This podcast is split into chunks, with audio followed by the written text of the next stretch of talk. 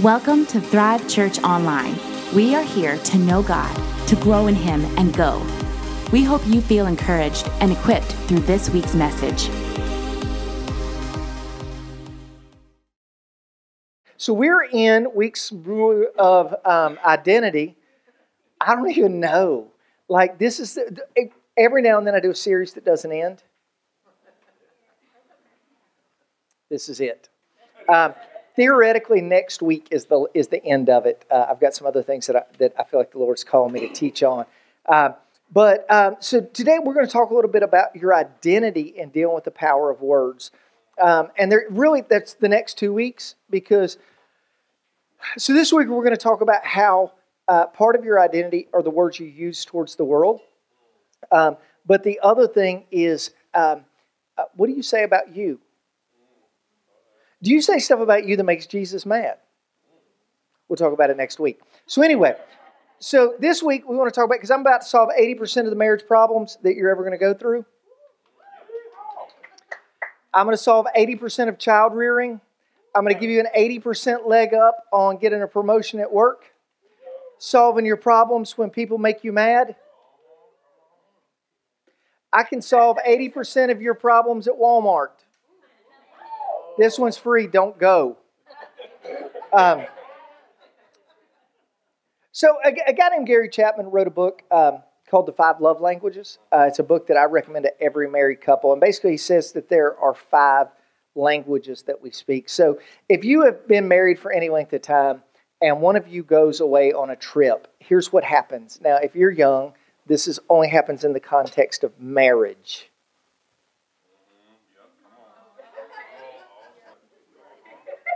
I don't think we say that enough anymore. Like, you don't sleep with everybody. You don't let all your goodies hang out. No, man, we used to have to work to see goodies.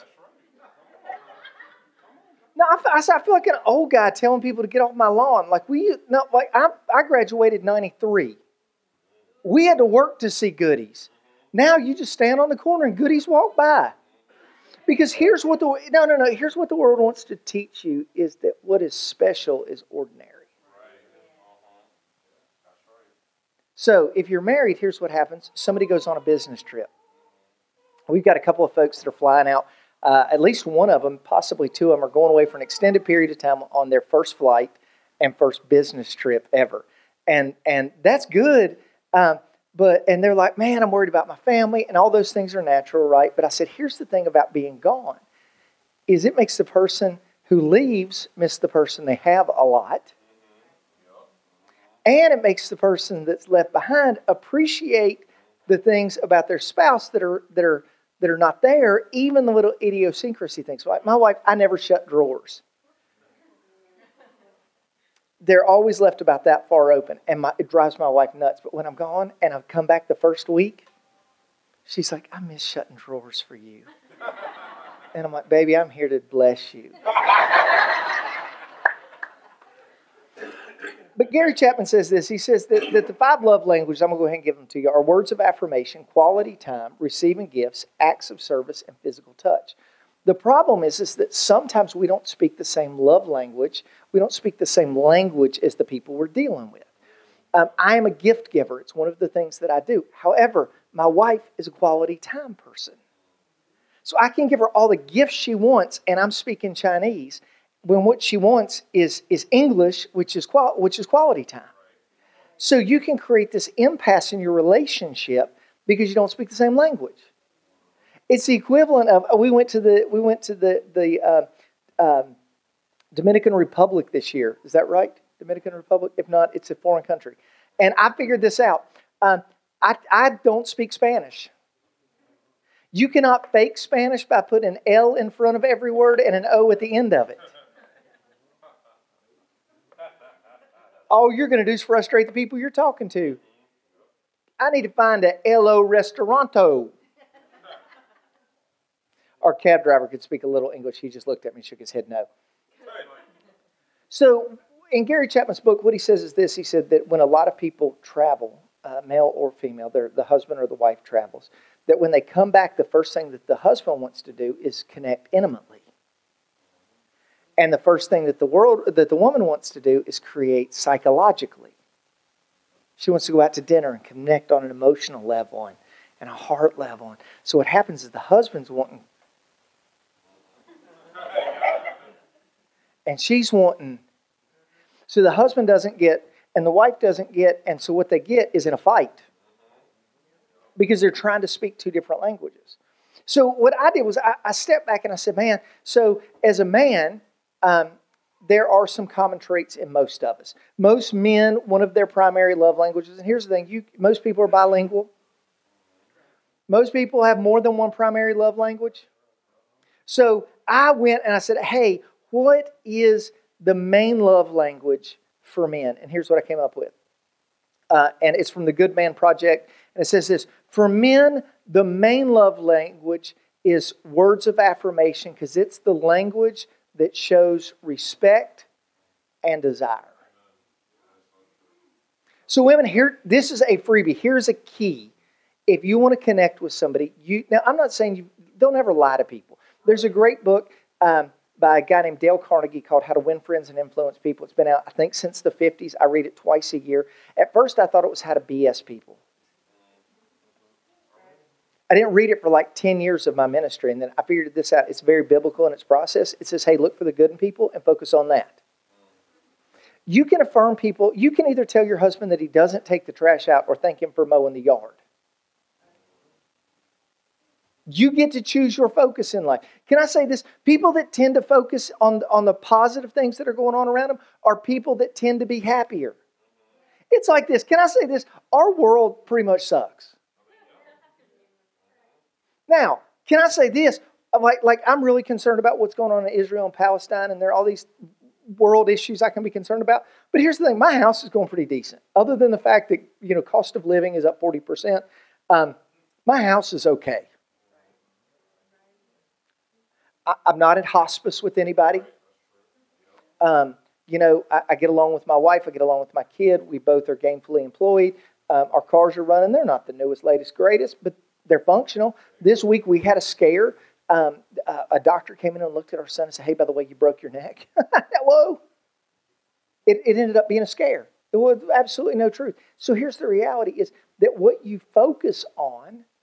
Now, we could have started thinking about that and jumped off the cliff. Can I say there was some panic in the beginning? I broke all kinds of traffic laws getting to the doctor's office. But I know Jay...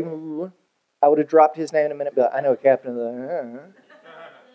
You can vouch for him. Anyway, it wouldn't help. But, Guilford Avalanche, I got to get to anyway. So my point is this: is your life is going to depend on how you focus and what you choose to let come out of your mouth. It's like this: in the moments where I thought something was seriously wrong with my son, I prefer to speak words of life that come out of Scripture, that by His stripes you were healed, and made whole. That no weapon formed against me will prosper. That, right? So, like, I can either choose to retreat and let my words, oh my gosh, he's going to die. For men, just by group poll says this, that men need words of affirmation. Men need to be told, hey, you're enough. Hey, you're wonderful. Hey, you're good at this. Hey, you're great. Do you know why some men choose to work so much? Because they get more affirmation on their job than they do in their house. I can just set the mic down and walk away if you want me to. Why does work become an obsession? Because they're getting the thing that their soul desires. God desires our praise. Why is humanity different?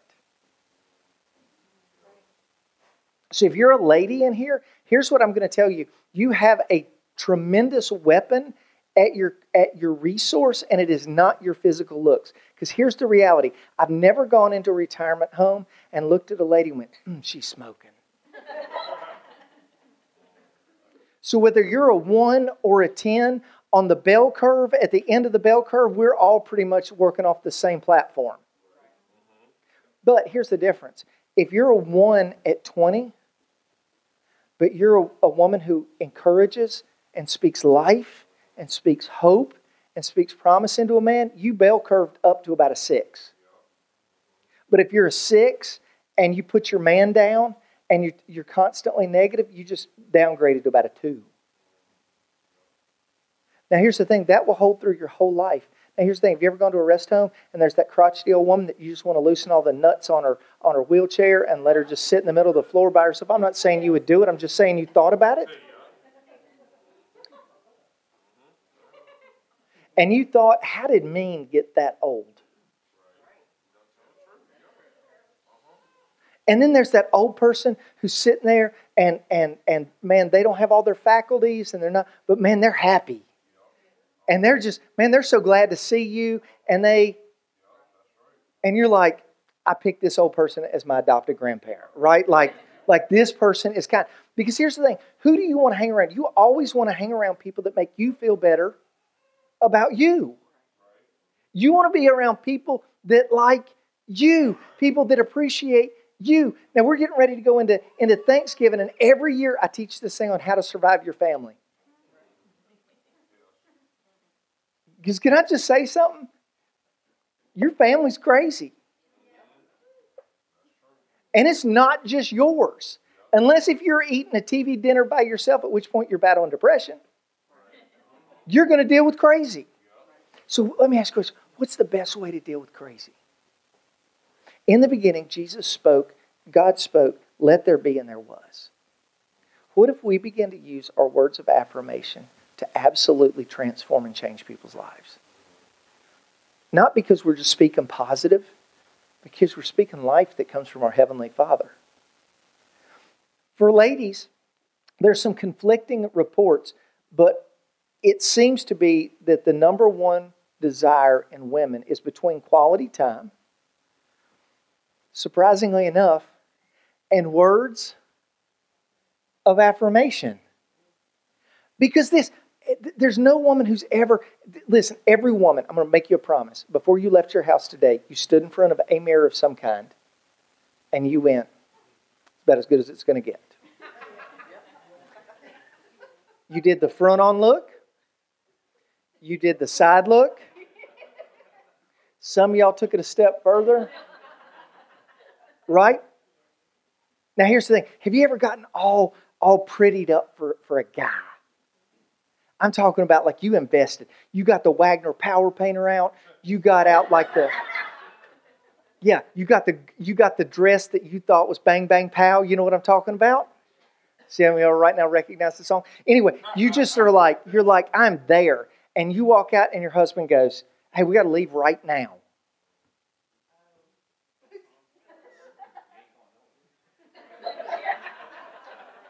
Yeah, we ain't going nowhere in more ways than one. Now, let me ask you a question. Have you ever got up and you got ready and maybe you didn't put as much effort in it? Because let's be honest, there are scales of getting ready.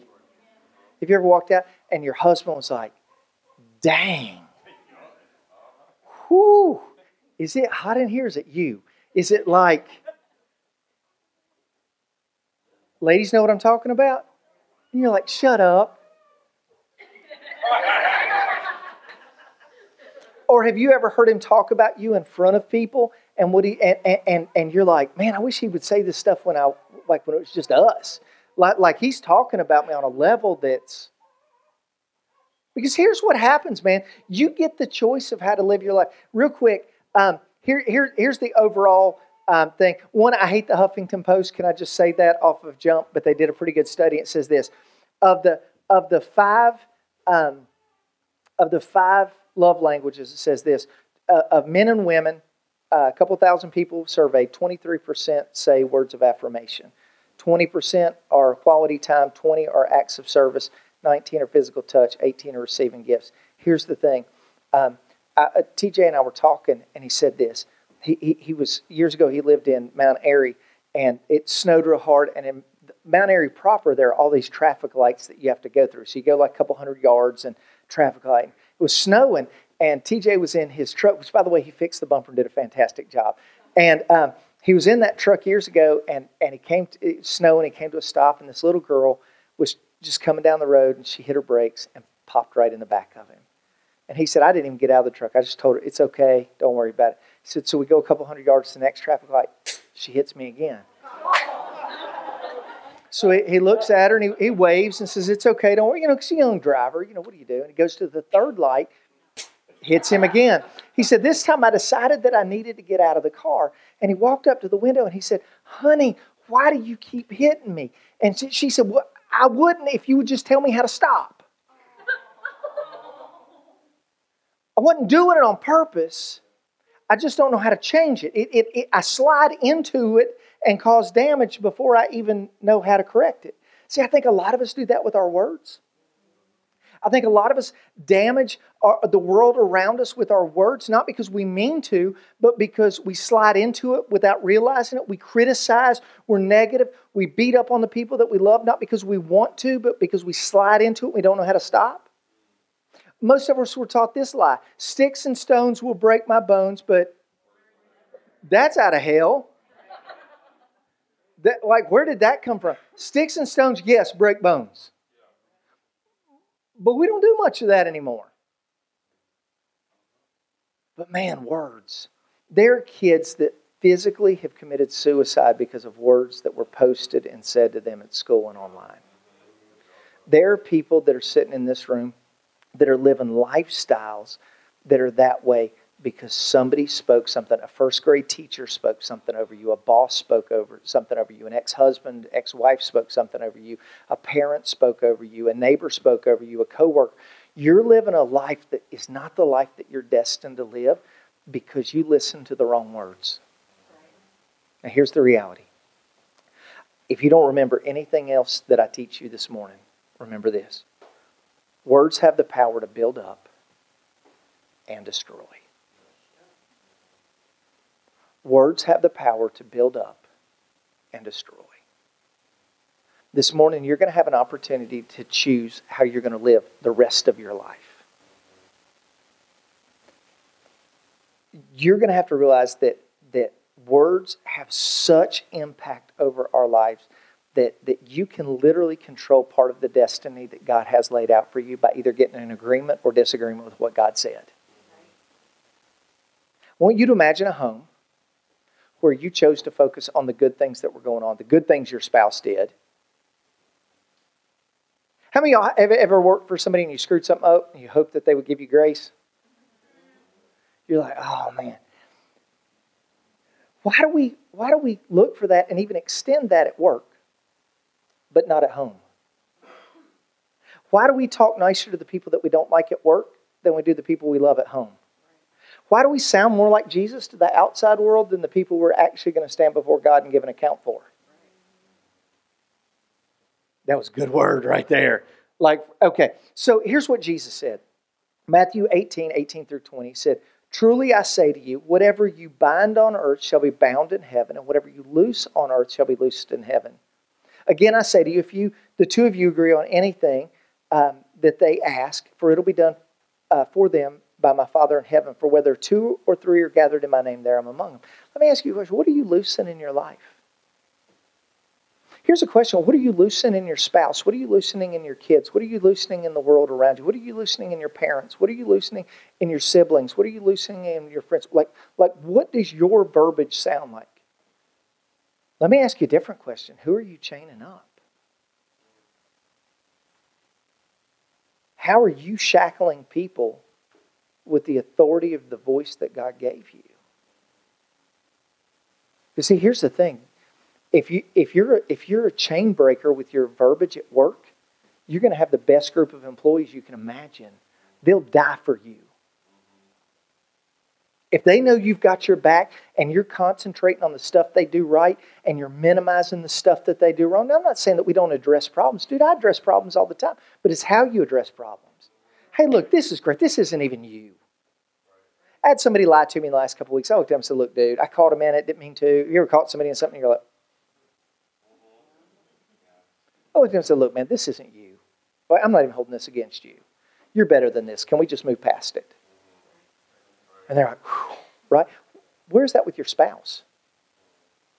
Where's that with your kid? Where's that with the people that you work with? Like Jesus said this. He said, man, you've got this power that's in your voice. How did you receive Jesus?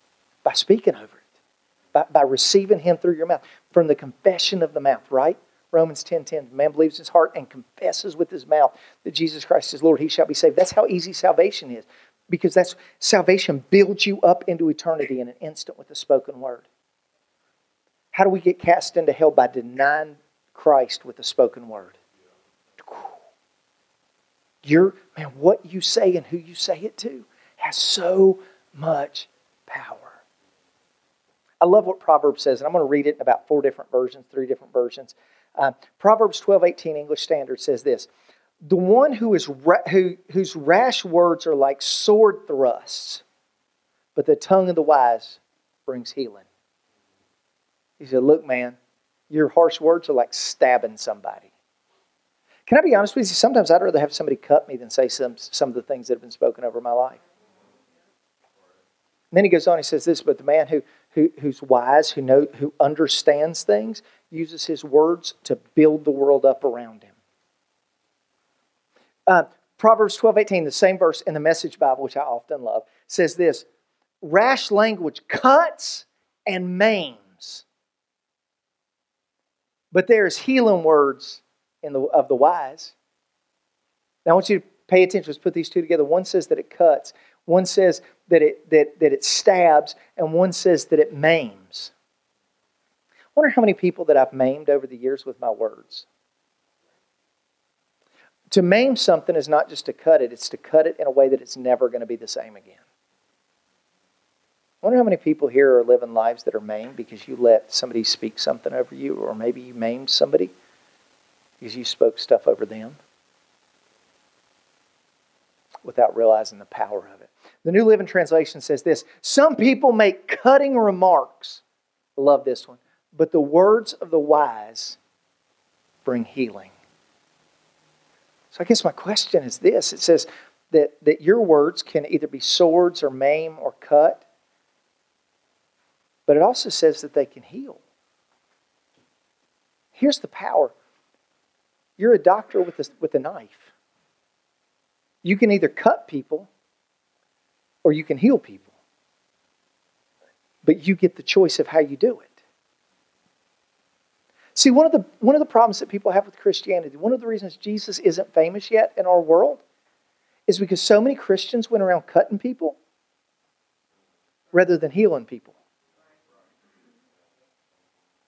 One of the heartbeats of our church is we're going to be a place of healing.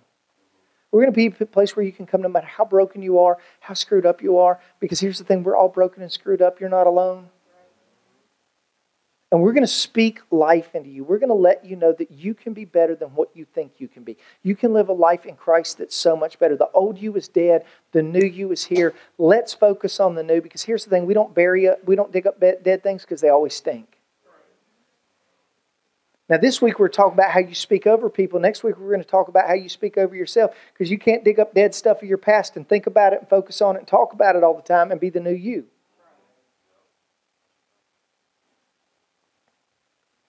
Words have the ability to change environments in future. Proverbs 15:1 says this. It says, "A soft answer turns away wrath, but a harsh word stirs up anger." Man, you can change a whole environment by the way you choose to speak back. Wife ever come home and you said, "Hey," and their head spun around? "Glad you got such an easy job. You can come home happy. Some of us have to go to the gates of hell and deal with all the imps that I work with. But you come home and say, 'Happy day.'" I was just coming in. Now, here's the thing. On some days, men know what I'm talking about. We can live with that, right? We can just be like, "Ooh, it's okay, baby. Go get some pills out of the cabinet. Be careful which ones you offer her first." Some of y'all got that. Some of you, it'll hit you in the car. Some days, you're like, "Oh, let me tell you about mine. You had such a bad day. I think you need to shut your pie hole and hear." I mean, I'm not saying that's an exact quote, but if you want to start a fight, that'll get it going. Maybe we can just live like your crazy mama. That, I promise, that'll just light one off like that. "You're becoming more and more like your dad." Oh, I'm telling you, listen, I've been married long enough. If you need help starting a fight, I can get you there. I can get you there. Ladies, Maybe my mama was right. I should have married. That's a precursor, by the way, to divorce. Can we just put that up there? Okay. So here's the way. But what Scripture says is that a soft word turns away wrath, and a harsh word stirs up anger. Here's what it says. You have the power to speak life and death. You want to have a fight? It's a death match. Anybody ever want to fight when you're married? No, because here's the thing. If both people are bleeding and bloody on the floor, who won? Is that really the life you want to live? See, part of the thing is controlling your tongue lets you pick the life that you're going to live. Are you going to live a life full of hope and of grace and full of mercy and a relationship that your kids enjoy being home in and they want to come back home to? Or are you going to sit there and fight and carry on and act like a bunch of fools who don't know Jesus? Because Jesus said this. He said, man, when you come in and somebody's a little testy, just be okay. Just use a gentle word to turn around wrath. Now, I've been practicing on this. In the last couple of weeks, we have had some waitresses that make me want to shoot people. Like, if you got to bring my plate and drop it angrily on the table, my first thing I want to do is go, you know what? I am taking all her tip away. She doesn't deserve it. My wife doesn't deserve me to talk kind to her. She hasn't earned it. Isn't that really what we're saying? My kid hasn't earned me to be nice to them. They deserve the way I'm talking to them. Not sure that's Christ-like, because if I have to earn Christ's forgiveness, then I am way, way, way, way, way never going to make it. So here's what I did.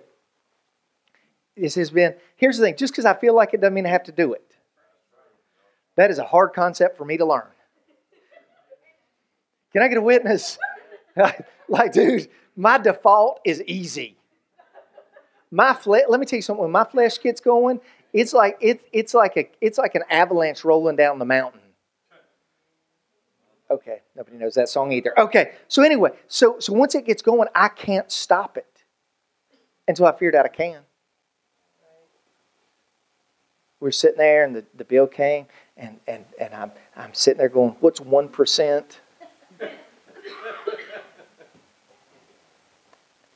And then the Holy Spirit spoke to me and said, man, you speak in a lot of ways. There's nonverbal speak. Your wife ever looked at you and gone, fine. That's not fine. That's the opposite of fine. You can tell how mad a woman is by how fast her foot shakes. I just sit there and throw a gun on it. I'm like, it's 35 RPM. Oh, no, that's not good. Oh, she's up to 52. It's time for me to leave. Here's what I did. I chose this. I chose to bless people who despitefully use me. I chose to speak nice to my wife and kids when they don't deserve it. Because I'm going to come in a mood one day and I'm going to need the grace. Such as a man sows, so shall I reap. What if we said this? What if we said, I want to transform environments with my words. I want to choose to be proactive rather than reactive. I don't have to react to everything. Lisa Walton just went in and we had a kid having a meltdown. I mean, a beloved, full-on, 3-alarm, somebody get handcuffs and some mace meltdown.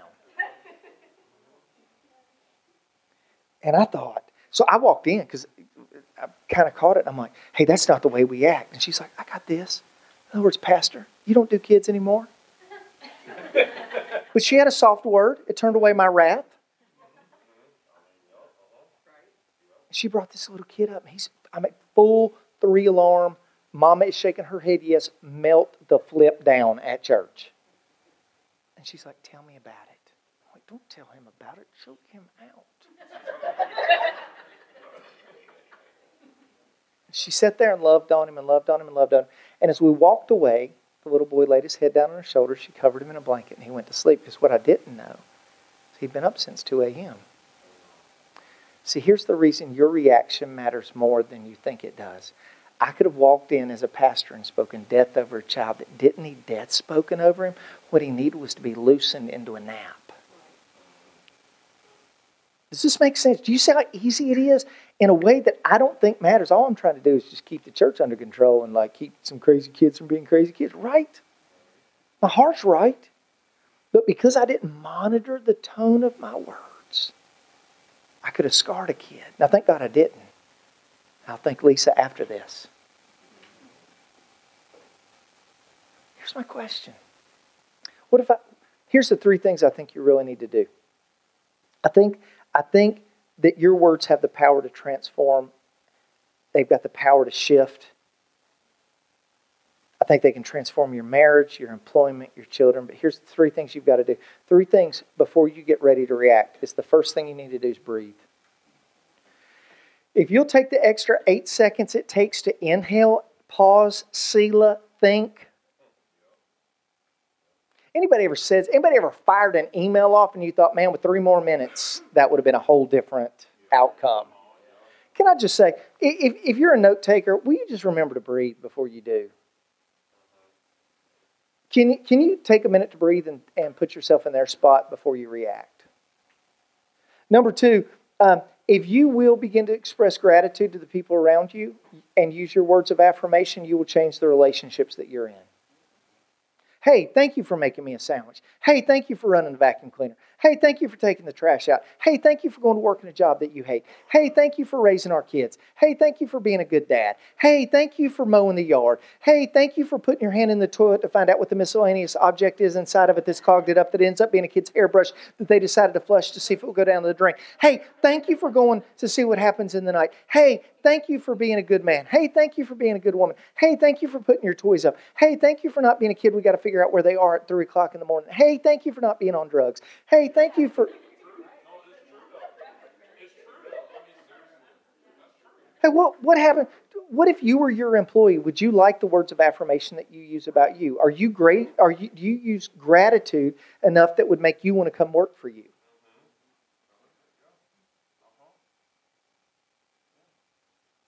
Are you a grateful employee that you would want to have as an employee? Do you just dog your boss at lunch? Are you part of the clique that talks about them? Or are you the one that goes, look, man, they're doing the best they can. I don't want their job. Or, hey, they're doing the best they can, and I'm going to be the next one with their job. Anyway, here's the third thing. So one is breathe. Two is express gratitude. And here's the third one. I think that you need to take time to pray and get God's vantage point on who you're talking to. I think it's easy to make assumptions. Here's the thing that we do. We want to make assumptions about other people's intentions, but we want them to understand the heart of ours. We want to make assumptions on what they were doing. Well, I know what they were trying to do. Do you really? Do you really know what they were trying to do? Or are you just insecure enough in your identity that you can't assume that they were doing the best? You have to assume they did the worst because you're on such a power trip, you're afraid somebody's going to yank the rug out from under you. Yeah, no, that was a hard way to end the message, I know. But identity comes from this of going, you know what? I choose as part of my identity. I'm going to be a person that uses words of affirmation to build the world up around me because that's what Jesus did in me. I'm going to talk about this next week.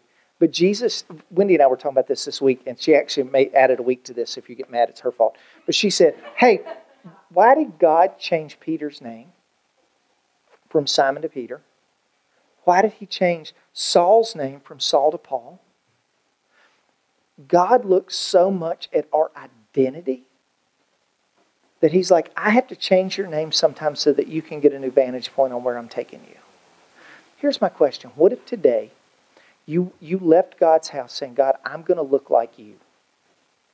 I'm going to use such words of affirmation to everybody around me. I'm going to make myself sick, but I'm going to be the person I would want to be around. Does that make sense? Man, would you come to church every Sunday if people were building you up and they were the biggest sets of fans you had? Would you want to come home early from work if that was the biggest fan group you had? Daddy's home. Mama's home. Yes, they're here. The best part is home. Because here's what I believe. believe that if God isn't biblically filling the words of affirmation in your home and in your life, and you're not doing it in other people's lives, here's what I'm going to make you promise. The devil will use somebody else to do it. He'll use something else to do it. So I believe this. I believe that it's time that with our words of affirmation, with our words of hope, with our words that look like Jesus' words, we have to begin to fill these holes in the people in our lives. Can we pray? Father, for every person that's here, God, that is wrestling with their identity, God, can you begin to make words of affirmation such a part of who and what they are? God, it doesn't matter what their spouse does in return. It doesn't matter what their kids do in return. God, it doesn't matter. It does not matter. God, will you let them today make the choice to live a life that echoes what you looked like, God? And that was affirming and believing in the people around them. God, expressing gratitude to the people around them. God, expressing thankfulness. God, taking time to pray and get the vantage point of the Father before reacting. Father, this isn't an attitude or a lifestyle that's going to happen overnight, but God, with your help, it will happen. This is the people, we are the people that you can transform us into being, sounding and acting like your children. So Father, with every person today that has to make this shift in their life, God, I pray over them. God, I ask that for every person that realizes today, God, that they're not using their words to loosen people, but God, they've been binding folks up. God, maybe in their marriage, maybe in their job, God, maybe in their relationships with their kids, God, maybe in their employment. Father, whatever it is, will you give them the strength and the courage, God, to speak hope and life into a world that needs it so badly? God, to affirm their spouses, to affirm their employees, their children, God, their neighbor, the waitress when they leave here. Father, for every person that's watching that may be far away from you. If you're watching this morning or you're here in house and you're far away from God and you're like, man, I know that I need to come back home. I know that I need Jesus. I want you to know this. Jesus believes in you. He has a hope for your life and for the future of your life. If that's you, will you just slip your hand up here or online? Will you just slip your hand up? Can we pray together? Dear Heavenly Father, I invite you into my life. Thank you for believing in me, even when I don't believe in myself. Forgive me of my sins and make me a son or daughter of the living God. In Jesus' name, amen. Guys, give these folks a round of applause. Man, I appreciate you so much. Thank you for being part of our Thrive Tribe. If you want to partner with this ministry and what the Lord is doing here at Thrive, visit thrivechurchonline.com and click on the Give tab. Help us reach more people just like you by rating and subscribing to this podcast. You don't want to miss what's coming next.